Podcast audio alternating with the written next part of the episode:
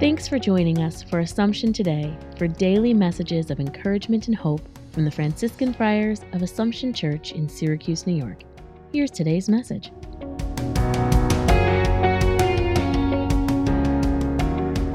May the 20th. In our day, many people speak of the many friends they have. They refer to the contacts they have made through the internet.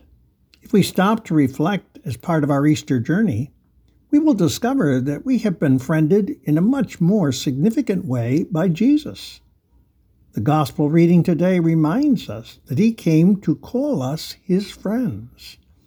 He is truly the best and most loyal friend that we can imagine. We don't earn nor deserve his friendship. It is his free gift to each one of us.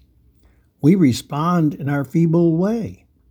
Our prayer and service open the way for our friendship with him to grow and mature. Thank you, loving God, for your friendship. Thanks for joining us today. Connect with us online at AssumptionSYR.org.